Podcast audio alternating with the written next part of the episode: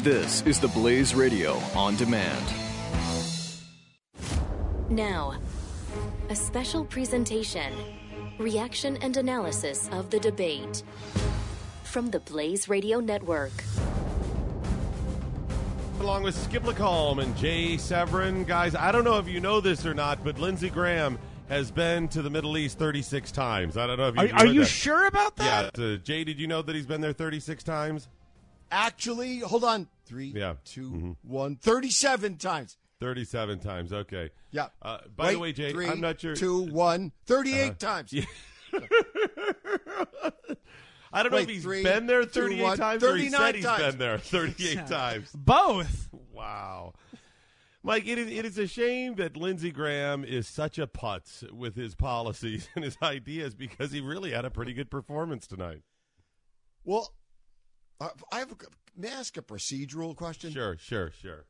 Mm-hmm. Doesn't the debate between men and a woman who might...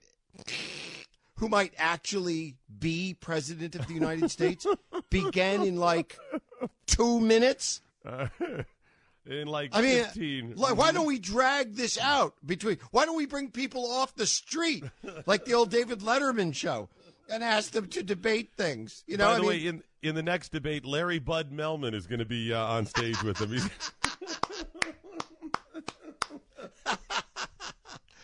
Graham's performance...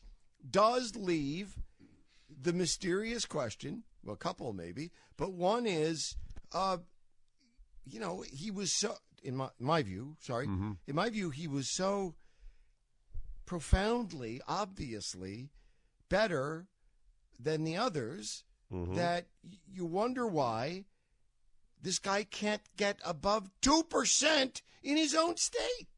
Right, exactly. I mean, it, it, it comes down to policy. It has to. People have to see through this. I mean, what else well, would it be? That's the, the second guy... question. Yeah. It's also maybe he said, if you, women, gals, if you want to kill terrorists, I'm your guy. I, I think they cut off the part. I saw his lips move. I think they, they actually cut it out of the audio because I think he said, and if you want to get together and wear really elaborate costumes, turn-of-the-century costumes, and sing show tunes, I'm really your guy. I'm your guy, yeah, and I'm yeah. fabulous.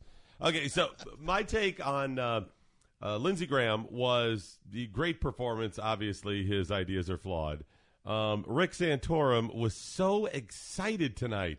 Every question, so excited, and he just didn't know why.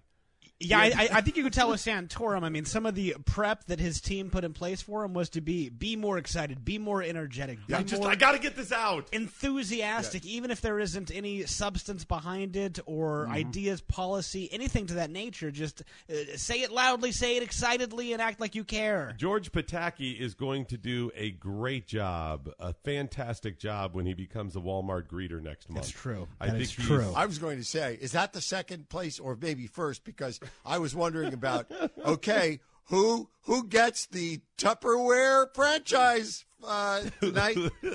Right, who gets the knife set? Right. right. um, and then, of course, you have Mike Huckabee, who actually did, had a pretty decent performance tonight. Again, he's just flawed as well. Mike, they they could not out-progressive each other enough. That's what you had here.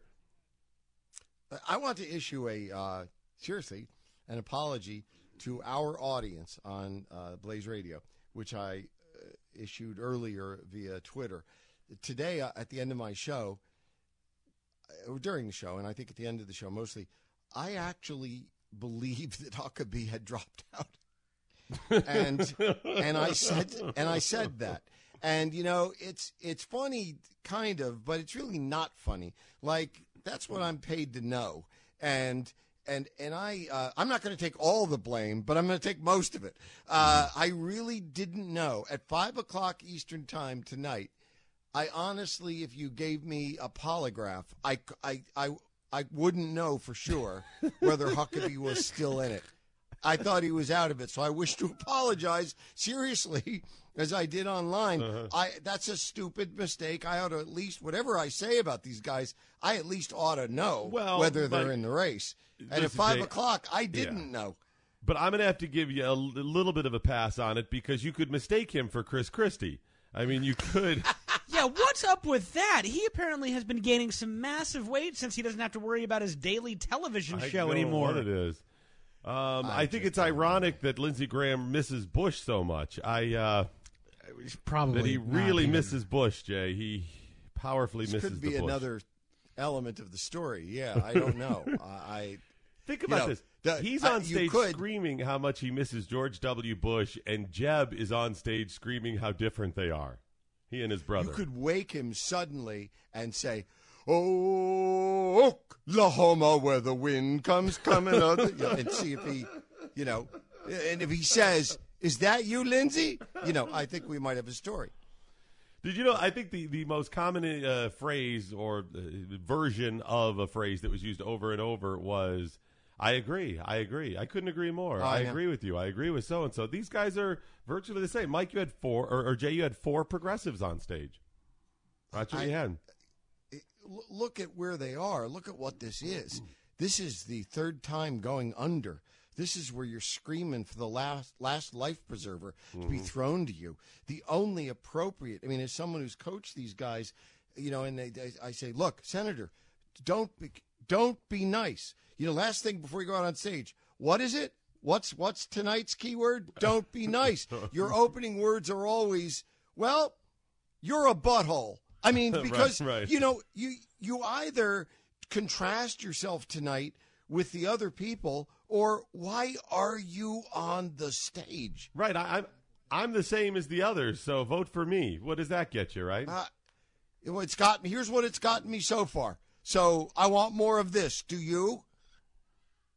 Yeah, right, right, exactly. Well, and the, the the only person that any of them were were able to speak badly about or speak ill about at all was, of course, Donald Trump, who again was brought up repeatedly by the moderators. Why he they is led such, with that. Why he is such a common theme constantly of all of these debates is beyond me. He's the most important Doc has, issue Doc facing us. Doc has given, I think, that that pre-analysis because we had progressives on the stage. And what progressives share with outright Democrat slash commies slash socialists uh, is that they all see uh, Donald Trump as the devil. And so, you know, that, that comes very naturally to them. And I wouldn't expect anyone at C N N to find it unnatural in any way. Um. Let's see here. Uh, let's get, uh, Michael Palka at Stunt Brain on Twitter is joining us on the phone Stunt right Brain. now. Stunt Brain! What's going on, Mister O'Palka? Michael! Good evening, gentlemen. I, I was Mike. beginning Mike. to feel like that debate, that early debate would never end. I was having flashbacks to David after the dentist. You know, when he yelled, "Is this going to last forever?" You know, I just, I hope for Is a this real life? Is this real life? Yeah. But the one thing I noticed about all this, I looked at today's A B C Washington Post poll that came out. Do you realize between the four candidates that were on that stage, they have a total of two percent wow. of all the support. What and an exercise they, in pointlessness. So that, that you're right, that group, that four group, group of four men, has less support and less weight than Chris Christie. Though we, slightly the way, can we say more three and draw. A half men? Can we say three and a half men? Well, yeah. Now let's. Well, though, how about Lindsey? When was the last time a Republican presidential candidate apologized to the Muslim world for what Donald Trump said? Wow. By the, way, he, yesterday, by the way, he yeah, said he probably. isn't uh, he isn't afraid of a shirtless man on a horse. I don't know if you guys. He sounded too familiar to, with that phrase for me, too. Yeah, as long I'm as not he's afraid of back. a shirtless I, man I, on a horse. That's the, something the, he's by the way, on w- Tinder. actually, I, I think you're actually referring to Grindr. A little different, but I'm sorry. Skip, by the way, you the knew draw that a little too quickly. The draw of these guys, and I think this is the real answer. Is what's their appeal? It's just slightly, maybe a couple of tenths of a percentage point greater than Gilligan's Island reruns on your local Channel eleven, because that's why they're that on. Back. It's the you only reason that they're back, on. Jay Severin. I will, I will watch a Gilligan Island rerun. All right, ten, all right, all right, Mike. Golden Girls, one-tenth right. of a point higher than Golden Girls reruns, or it wouldn't be on. Are either one of you concerned at all with the possibility that John McCain is going to bitch slap uh, uh, Rick Santorum for sucking up to Lindsey Graham so much tonight? Are either oh, one like of you concerned at all? Like he could lose his B F F? Right, exactly. Right, exactly. Wow, that's a sidebar. Here's the big question. Does anybody in the country believe the countdown clock is accurate? Oh, the C N N. Yeah, we were we were just trying to figure that out ourselves too. We had the first we had heard it was going to start at nine o'clock Eastern time, and now they have a countdown that says it starts in about seven minutes. Yeah, I misunderstood like boarding, it.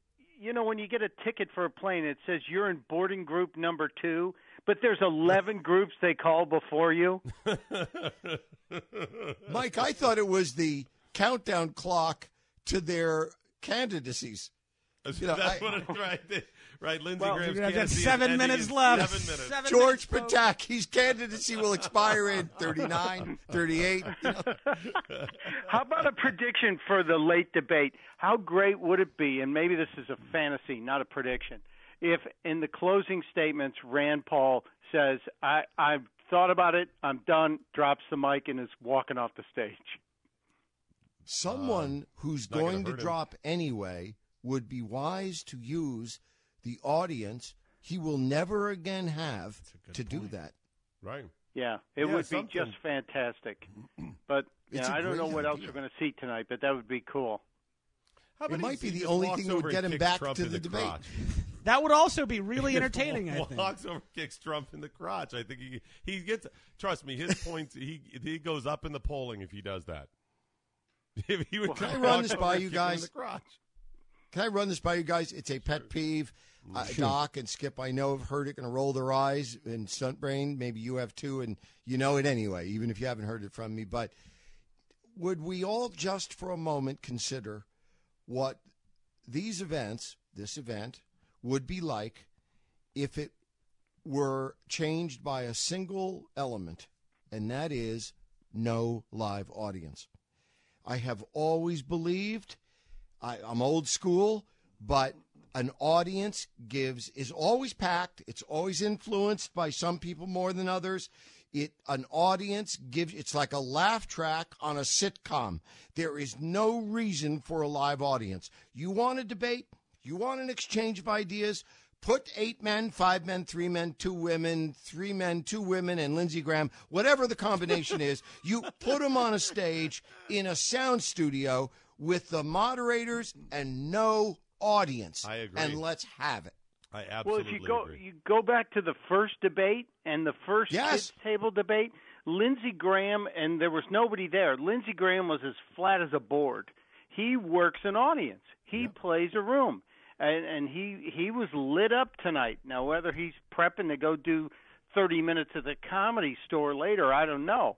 But you're you're absolutely right. I think I would love to see that. But you know, these networks, they, this is a big event for them. They're they're printing money tonight.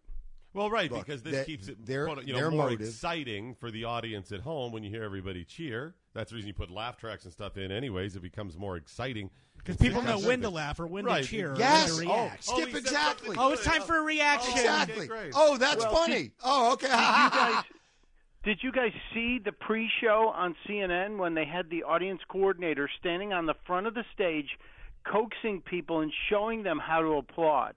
He was How could you not them. see so, it when they tell you, when they advertise it begins at two o'clock Eastern? That's a really good point. It's it's just amazing to me. But that would be, I would pay to see that. I would watch a debate mm-hmm. that didn't have the audience uh, encumbrance right. on it.